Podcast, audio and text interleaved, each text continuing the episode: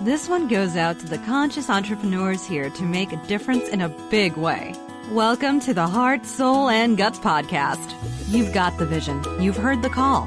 The world needs what you have to give, and you're ready to show up. Exactly how that's going to happen, that part's not so clear. Dreaming it and living it, two very different things. Deep breath, sister. You're in the right place. Amy Biondini is crazy about people and about business, and she's here to help you. It's time to get out of stuck and into action aligned with your soul. Are you ready? Here's Amy.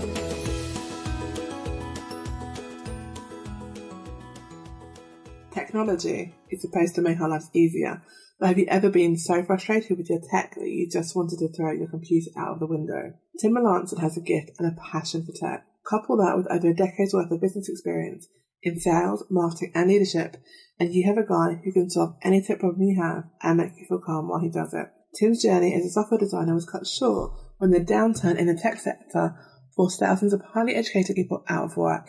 It was during the downturn that Tim turned to entrepreneurship as a backup plan. After about five years of building his business on the side, he finally took the plunge and he's never looked back. Today, Tim pursues his passion of being a real life rock star, playing music several nights a week in his hometown. He also combines his tech and communication skills to help entrepreneurs build content marketing websites. And he also hosts a Work at Home Rockstar podcast where he interviews successful home business owners. Tim, hello. It's so good to have you here. Thanks for having me as well, Amy. You're so welcome. Well, why don't we dive right in and get started? Can I go ahead and give me the Cliff Notes version of your life? What are the highlights? the highlights. The highlights. Ah, wow. I have a background in high tech. I have a degree in computer science and I started working for a large high tech company here in Canada. And right when I graduated, that whole bubble started to bust. It was right around the end of 2000. And what happened is that that kind of forced me to start looking at different options. Mm-hmm. And I got interested in just starting something on the side, just really to have a backup plan. And I got quite interested in online business and marketing and home business and network marketing. Mm-hmm. And through that experience, I was able to build a fairly large organization that ended up floating me for quite a few years to allow me to spend a little bit more time with the things that I like to do, which is music and, and also helping other people to get their own home businesses started, which is what I'm doing right now. Mm-hmm. It is. That's the quickest version I can give you. I was actually quite impressed. I was very impressed. That was very short and succinct. I love it. So, have you always been kind of entrepreneurial minded? I have. I mean, it's kind of bizarre because, you know, I grew up in a family where I was taught to just, you know, go find a job with the biggest company you can find and go from there. But I've always had this, I don't know, this entrepreneurial streak. I mean, even when I was first getting started with music, I ran my band as a business. I, I oh. claimed the expenses and claimed the income and I ran it like a traditional business. So mm. I think I always had that streak in me. I always knew that I wanted to accomplish more. It wasn't until that whole dream of climbing the ladder and retiring, you know, with a massive pension just kind of fell apart that I really started to think seriously about starting something on my own. So, it sounds like it could have been a bit of a blessing in disguise. Absolutely. Yeah, absolutely. If that hadn't happened, well, I'd like to think that I still would have ended up on the same path, but who knows? I mean, you know, if that had happened much, much later, it might have sent me in a different direction because, you know, as I said, I really had just graduated and started working for this large company. And so I was fairly confident in, you know, my youth and my ability to go out there and find something different. So mm-hmm. it didn't bother me nearly as much. I, you know, I, I know my dad got laid off the day before his 35th anniversary with a company and he was just devastated by that and, mm-hmm. you know, felt like, you know, he was too old and he couldn't go find anything else. And it, you know, I, I'm blessed that it happened so early in my life that I was able to just bounce back from that. Yeah, definitely. So, you're in a space where you're much more resilient. Mm-hmm. I can imagine after 35 years, that's a hell of a shock to the system. yeah. Yeah, definitely. So tell me more about how you got started in your business. Tell me kind of what happened to kind of get you to that point. Well, first experience with business and home business was really, it was a network marketing organization. And okay. my best friend invited me out to a meeting just like everybody else does. And I sat in that meeting and I thought to myself, oh, this is just ridiculous. I can't, I can't even believe that this is actually working for some people. But that was kind of the thing that intrigued me the most is that I, I you know, I looked at these guys and they seemed to be very, you know, well spoken and they, they had great skill up on stage and I knew they could sell and I knew that they had some knowledge that I needed. And for me, you know, because I was still employed with my telecommunications company, I mean, I wasn't hurting for money. It wasn't something where, you know, I needed to make some money really fast. Mm-hmm. I was willing to spend a bunch of money to learn what these guys already knew. And so my first experience was really just looking at these guys and going, okay, they have something that I want to learn and they're willing to teach it to me. And all I have to do is join their program and go to their meetings. I'm like, I'm in, let's do this. What do they have that you wanted to learn? Well, I know that one thing that I did know about being an entrepreneur, because I did have some other very close friends that had their own businesses. Mm-hmm. And the one thing that I did know is that you know, a lot of times some people will decide that they want to start a business doing something that they love to do. But the reality is that once you start that business, you spend less time doing that thing and more time, you know, selling that thing and, you know, managing the business and doing all the parts, doing the accounting, you know, all the other stuff, doing the hiring, you know, all the things that aren't actually the thing that you want to do Mm-hmm. And that's what I wanted to learn. I thought that this would be a great opportunity to learn how to sell. And because, I mean, I was a cubicle guy. I, I was definitely not a salesperson, that's for sure. So, you know, spending most of my time holed up in a cubicle was not giving me what I needed to learn in order to be able to meet people and create relationships and lead organizations and, you know, just think out of the box and take more risks. All these things were not part of my vocabulary you know, as a computer scientist. so those were the things that I really wanted to get out of these guys. And I figured that if they were willing to teach it to me for, well, basically for free, all I had to do was just buy their stuff. Then, you know, that's what I was going to do. And what did you do with all that knowledge? Well, it took me about five years and it was I, like i said I, I was never i never really expected to make a bunch of money doing that kind of business but i spent about a year in that first company then we switched to another company my friends and i and you know i ran that for a little bit as well. I did some online marketing. I learned cold calling. You know we bought leads. You know all these things that i got out of that and then what ended up happening is that just through all these connections and all these, yeah, connections really, it's, it was all about the network really. I had met a bunch of people that were also entrepreneurial. And then, oh, it's six years ago, actually now, I think six years as of next month that I was introduced to a company that was moving its way into Canada. One of my best friends would actually got a call from the owner of the company to be able to launch it. And it just hit us at the right time where we kind of knew enough to know that we could really take a run at this, but not as much that we were ter- already turned off by it, I guess, because, uh, you know, we didn't know how much work it was going to actually be mm-hmm. until we actually started to do it. But it really did just hit us at the right time. And we used all that knowledge that we had and we went out there and we built a company and, you know, it's still moving today. Beautiful. So how did you get from there to here and what you're doing now? Well, once I got my business up and running and it was starting to generate some decent side income, turned out to be kind of full-time income, but, but enough income that I was able to have more choices and I didn't have to work a job anymore. Mm-hmm. What happened is I decided to move back to my hometown, which is in the east coast of Canada. It's a very, it's a, it's a much smaller city. I, you know, the city that I was living in before was over a million people and now I'm 100,000 people. Mm-hmm. And so when I got here, it was a bit of a shock. and uh, really that same business that I was running was a much, much more difficult to run in a much smaller area. And so it really, again, started to force my hand to look at different options. And one thing that really stuck out was that I had, you know, all this tech skill, all this tech knowledge that I had learned over the years that allowed me to be able to really understand technology like most people can't. I mean, you give me a technology problem to fix and I can fix it. there's, mm-hmm. there's yet to be a, something that stumps me. You know, I, I will, I've just got that tenacity to figure it out. And then you've got 10 years worth of people skills and, you know, sales and business. And between those two things, I thought to myself, you know what? This could actually help a lot of people. And rather than focusing on my small city, and my small town, what if I were to build something where I can start to attract people from around the world just over the internet? Mm-hmm. And really, that's kind of the entry into this. It was one of the people that I met on Facebook that I went for a coffee with who needed a website because he was building a podcast. And I built his site. He referred me to more people. And then it just snowballed from there. And next thing you know, you know, I've got, you know, clients that are actually, you know, all over the world now. so it's really interesting how it, it all happened.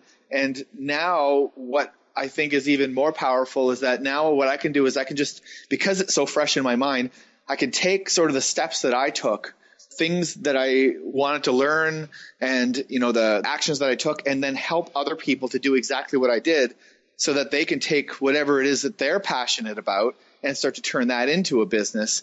Because I think that right now, you know, being tied down to a job, I don't know if it's the same over where you are, but it seems to me that, you know, a lot of jobs traditional jobs are starting to disappear in favor of contracts and different types of technology. So I'm thinking that in this day and age, you know, trying to be self-employed is probably a good time to do that. Absolutely. It is a mindset shift switch though, from working kind of in a cubicle to working for yourself. Yeah, exactly. And I know that I went through it. So I know what it's like to be on the other side of that. And mm-hmm. so I think that, you know, if you've been there, then you can usually lead someone else to where you are. Indeed. What do you think was the biggest kind of mindset shift that you had to make or that you made? I think the biggest shift for me, you know, is that done is better than perfect. And so in the work world, in the job world, you get paid for what you already know. And so you've got to be fairly perfect at what you're delivering. Otherwise, why are they paying you in the first place? Whereas in the entrepreneurial world, you get paid more for your potential. And so really in the entrepreneurial world, it's better to just get something out there and start to improve it as time goes on rather than wait till it's perfect before you launch it. Indeed it is. That's quite a big shift though to make.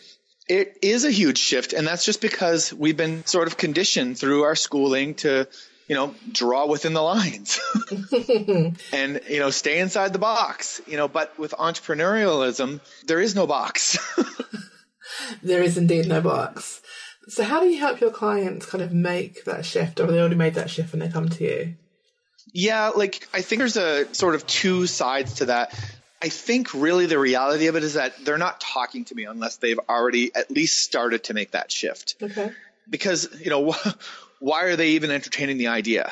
You know, if they're still in the box, they're still in the box. They can't even think of what would be outside of the box. They're starting to peek outside that box and they're starting to think, oh, you know what? Maybe there's something else out there. They've already started to make that shift. So now it's a matter of them being ready to start to take some steps. And I think with any venture, really, the idea really would be to find someone who's got what you want and then just follow what they've done. And so I think for me and for probably most coaches, it's just a matter of giving small tasks to accomplish. And if you accomplish that task, then you move on to the next task. And some of the first things that I think people need to do is start to get some education, start to get some different kind of knowledge of, you know, what it means to be an entrepreneur. Or maybe I think we live in a generation where the internet is a really easy way to get the information that you need. You know, you can easily go on YouTube and learn about just about anything you want to learn about.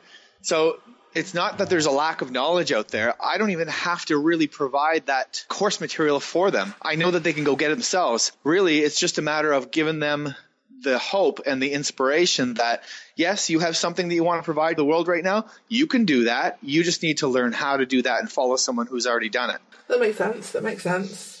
Tell me about how you view sales in the online world for entrepreneurs. It's busy and it's noisy out there. Yeah. The analogy I always give for people who are starting a business, especially online, is that think about it like a brick and mortar business, like a traditional business. If you were to open a store, opening a store on the internet is like opening a store in the middle of Antarctica. you, you know, you, you got this this beautiful store. Well, it, it, it's get this beautiful store, and nobody knows where to find it. Yes. There's no traffic anywhere nearby. I mean, you've got this beautiful store and you're just standing on the doorstep going like, where are all the people? That's what it's like starting an online business today. The difference is that now there's a big strip mall and the strip mall, we'll call it social media. We'll call it Facebook for now. And now what is happening is that people have realized that, oh, well, I'm not going to open my mall, my store in the middle of Antarctica. I'm going to open it on the strip mall right now. But you know what? It's the same thing. Now you're just one of a bunch of stores on a strip mall. And really it's just chance if someone walks in. Mm-hmm. However, if this was a real brick and mortar business and you just opened that store on that strip, well, there's lots of traffic going by. They're just not walking into your store. So how do you intercept the traffic that's going by? You might, I mean, if you were, uh, I don't know, if you were selling fried chicken, you might send somebody out front with samples, giving out samples of fried chicken. Maybe you even dress them in a chicken suit. yeah. That's what you would do. Yeah, and then once they taste that chicken, they're like, "Wow, this is really good." Okay, well, come on into my store and go take a look. And now you've got them into the store, and now you can offer them some other. Well, think about the same type of concept with social media. The idea is that you've got to provide something. You've got to provide something of value for free in order for people to even take a look at you. Once they come into your store, now you can start to upsell them into different things. So the first thing that I would teach someone who wants to start a business online is figure out what it is, what your content is going to be that you're going to be providing out there regularly for free. A podcast is a great idea. a blog is a great idea. What else is a great idea? Even memes, even those pictures that have the inspirational sayings, it doesn't really matter what it is as long as it's regular and it's going out it's something that you can post onto your Facebook so that they can look at that and go, "Oh, wow, this is really cool." And what you're doing there is you're creating a relationship with that prospect. And what we know from sales is that people do business with people that they know, like, and trust. Mm-hmm. And so the way that you're creating that know, like, and trust is by providing something of value to them on a regular basis that they can start to associate with your name and think, wow, this is the person that I'm going to go to for X. And then once you've got them onto your list, once you've got them regularly reading, now you're in a position to start to upsell them to a bigger package. Maybe now they trust you. They know that you're the person to go to for, I don't know, for starting a, you know, a web business or whatever it is. And because you're posting regular content tips on how to do that. And mm-hmm. then what ends up happening is that maybe one day you'll say, Hey, you know, sign up for my course or whatever and get a free X. Mm-hmm. Now you've already created the know, like, and trust. So it's like you've already gotten the guy out there that's tried your chicken. They know it tastes pretty good. So now you're offering them a deal to come in the door and buy today. And that's really the first step is really just figure out who it is that you want to serve and then figure out what content they want to see on a regular basis that you can provide on a regular basis for free in order to create a relationship to move them to the next level. So it sounds like there's an element of niching in there. There has to be an element of niching in there because mm-hmm. really the idea would be that if you're trying to be everything to everybody, they're not a specialist in anything. Mm-hmm. And if you're not a specialist in anything, then people don't trust you. Mm-hmm. So that's where the niching comes in is by figuring out who it is that you serve specifically and what that big thing that you have. Because, you know, if you're living in a small town and you're a specialist at making swords, how many people need that sword in your small town? However, this is the internet. And you're probably not even creating a physical sword. You're probably creating a online, you know, digital product, which can be delivered to anybody anywhere.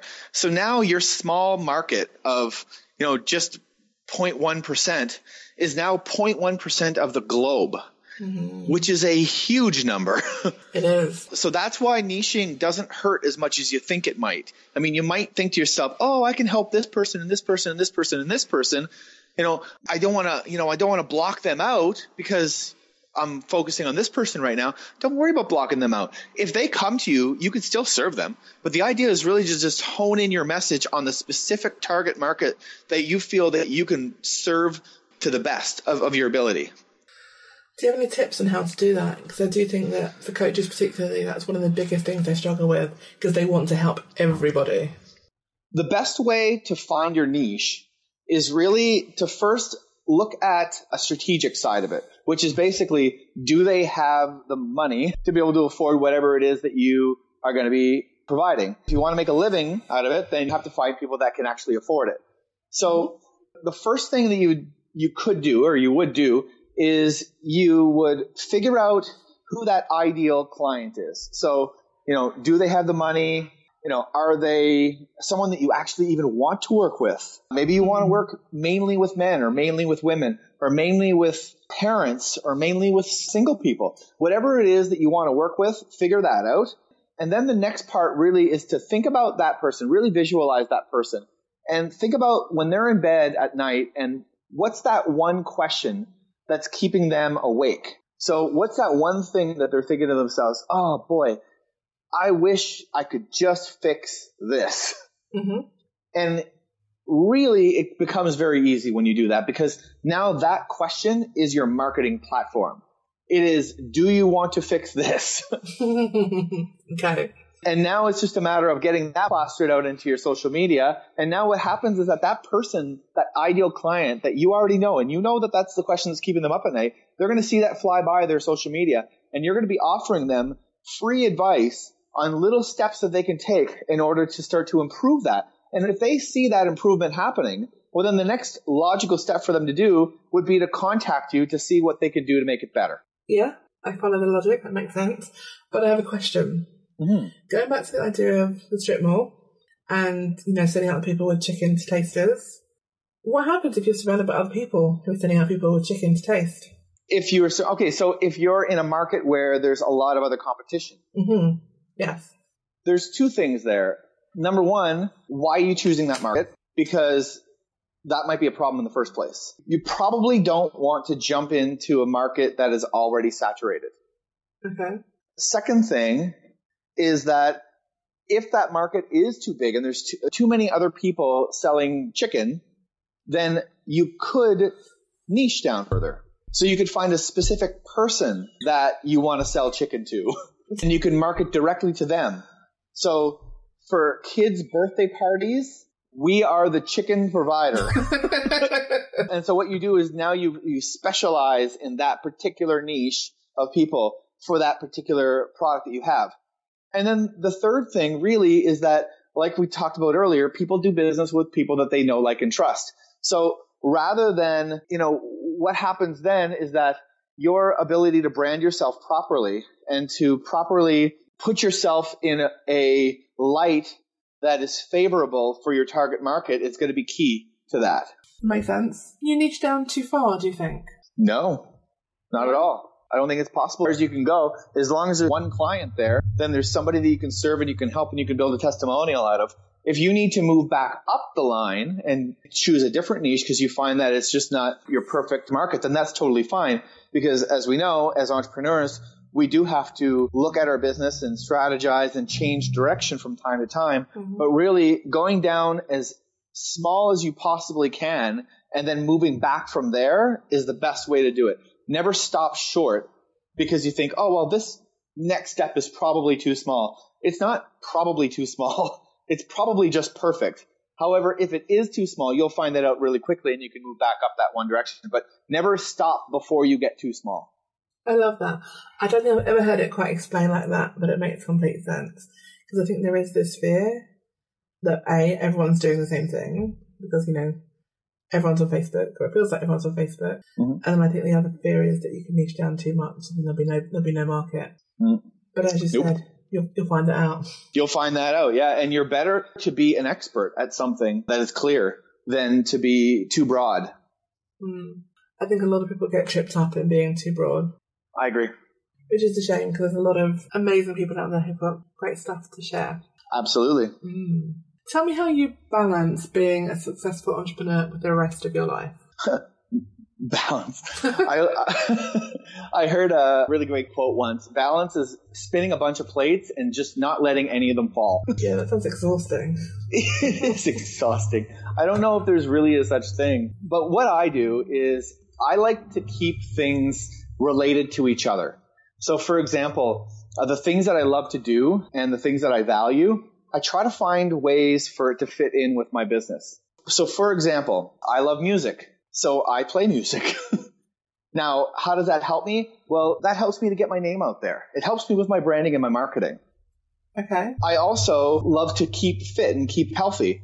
So what I do is I have a business. I, actually, that was a network marketing business that allows me to set regular health goals and stay accountable to those goals, which is something that I've been able to monetize as well. When it comes to my gift zone, you know, technology is one of my gift zones. So this is something that I've created a business out of that works together with everything else that I'm doing right now.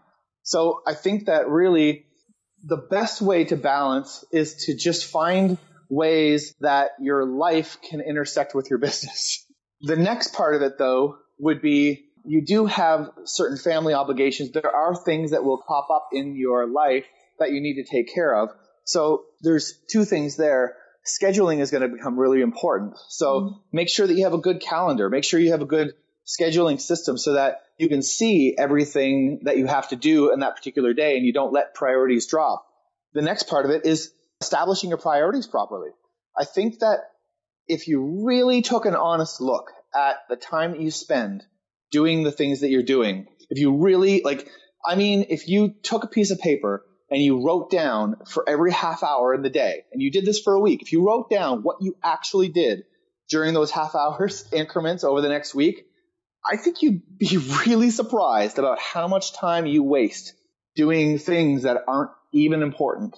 And that is probably the major problem is that it's not that you don't have the time and you don't, you know, you're neglecting something here and something there because of something else important that's happening. That's probably not it. It's probably that you're wasting time doing things that aren't important. And that's creating time crunches where now you're missing your kid's recital because you have to finish a work thing that could have been done last week, but you didn't do it last week because you were too busy watching some TV. that rings all too true.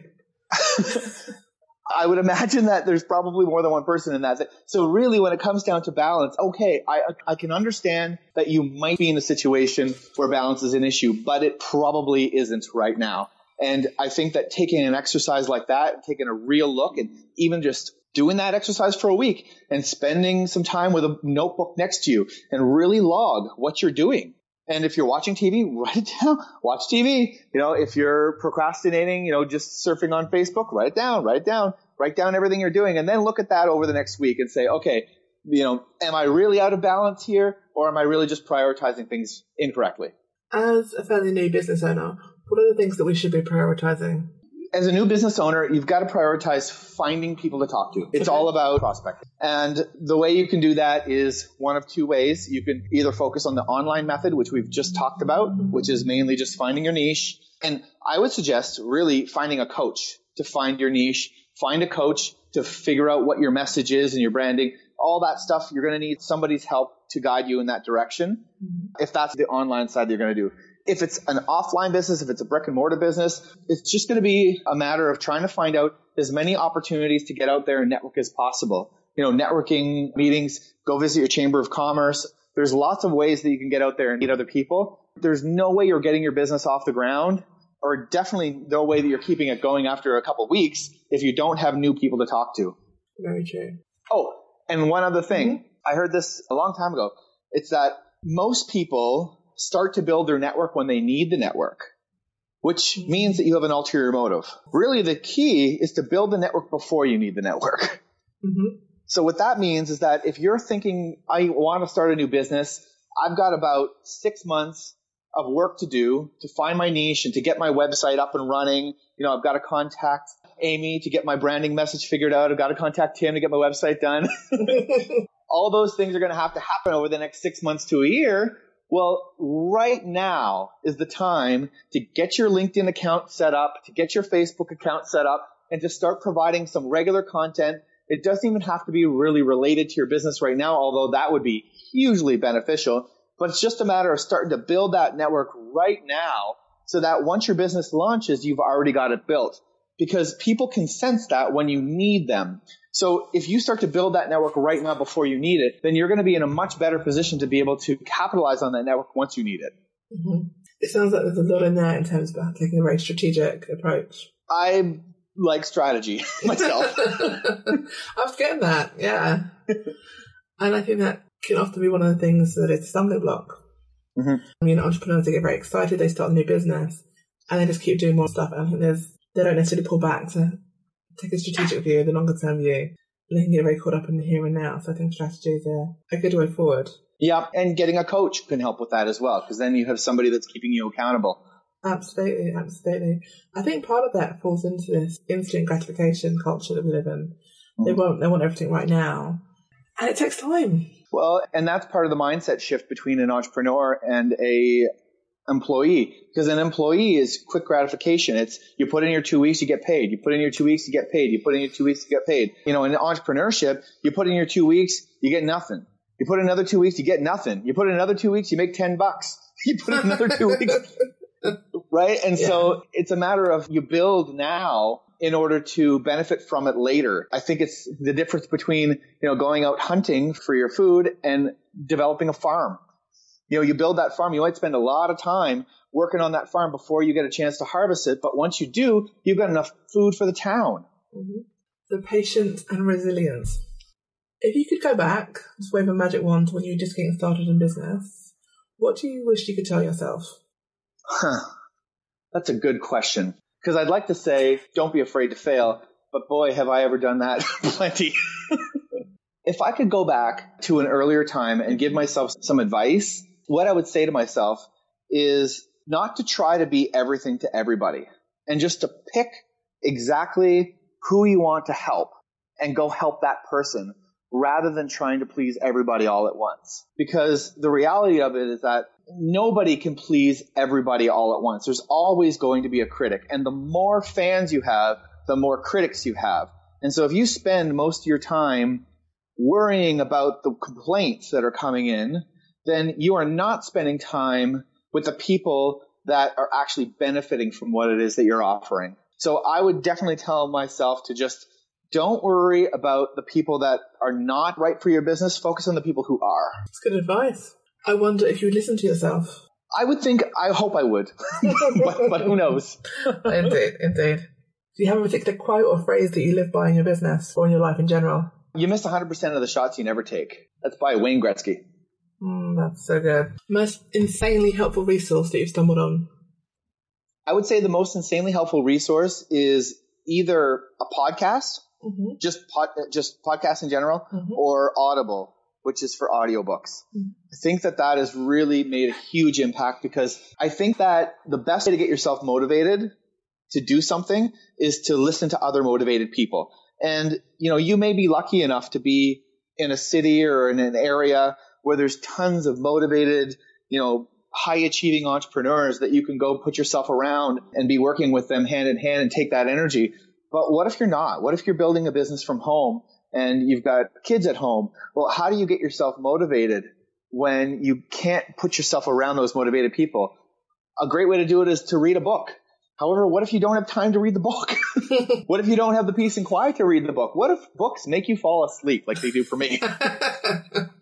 Well, putting a, a great audiobook or a podcast on your iPhone and then just popping it in your pocket while you clean the house or while you take your run or while you go for your bike ride or while you work out at the gym or even anything that you're doing, if you even just have it in, in your ears when you're doing your work on your computer, even if you don't specifically catch every word, you're still catching the energy. You're being around the energy that's going to give you that extra little push to go, you know what? I need to get some work done. Very true. So who motivates you? I don't think anybody can motivate me. I think motivation comes from inside. Either you're motivated or you're not. I think that, I think it was Zappos. I think that the, the CEO, I, I can't remember exactly if this is the right uh, person, but what he said, someone asked him, how do you motivate your employees? And he said, I don't motivate my employees. I hire motivated employees. Mm-hmm. And I think that that's the reality of it. There is lots of people that inspire me. You know, Tony Robbins inspires me. Even Oprah inspires me. There's lots of, of great people out there that inspire me to go out there and accomplish things. However, motivation, I think it's just, it's in you or not. And I think motivation really comes from that why is there something in your life that you either want or you want to avoid more than doing nothing about it? mm-hmm. And that's where the motivation comes from. Makes sense. So, what's going on in your business that you're most excited about right now?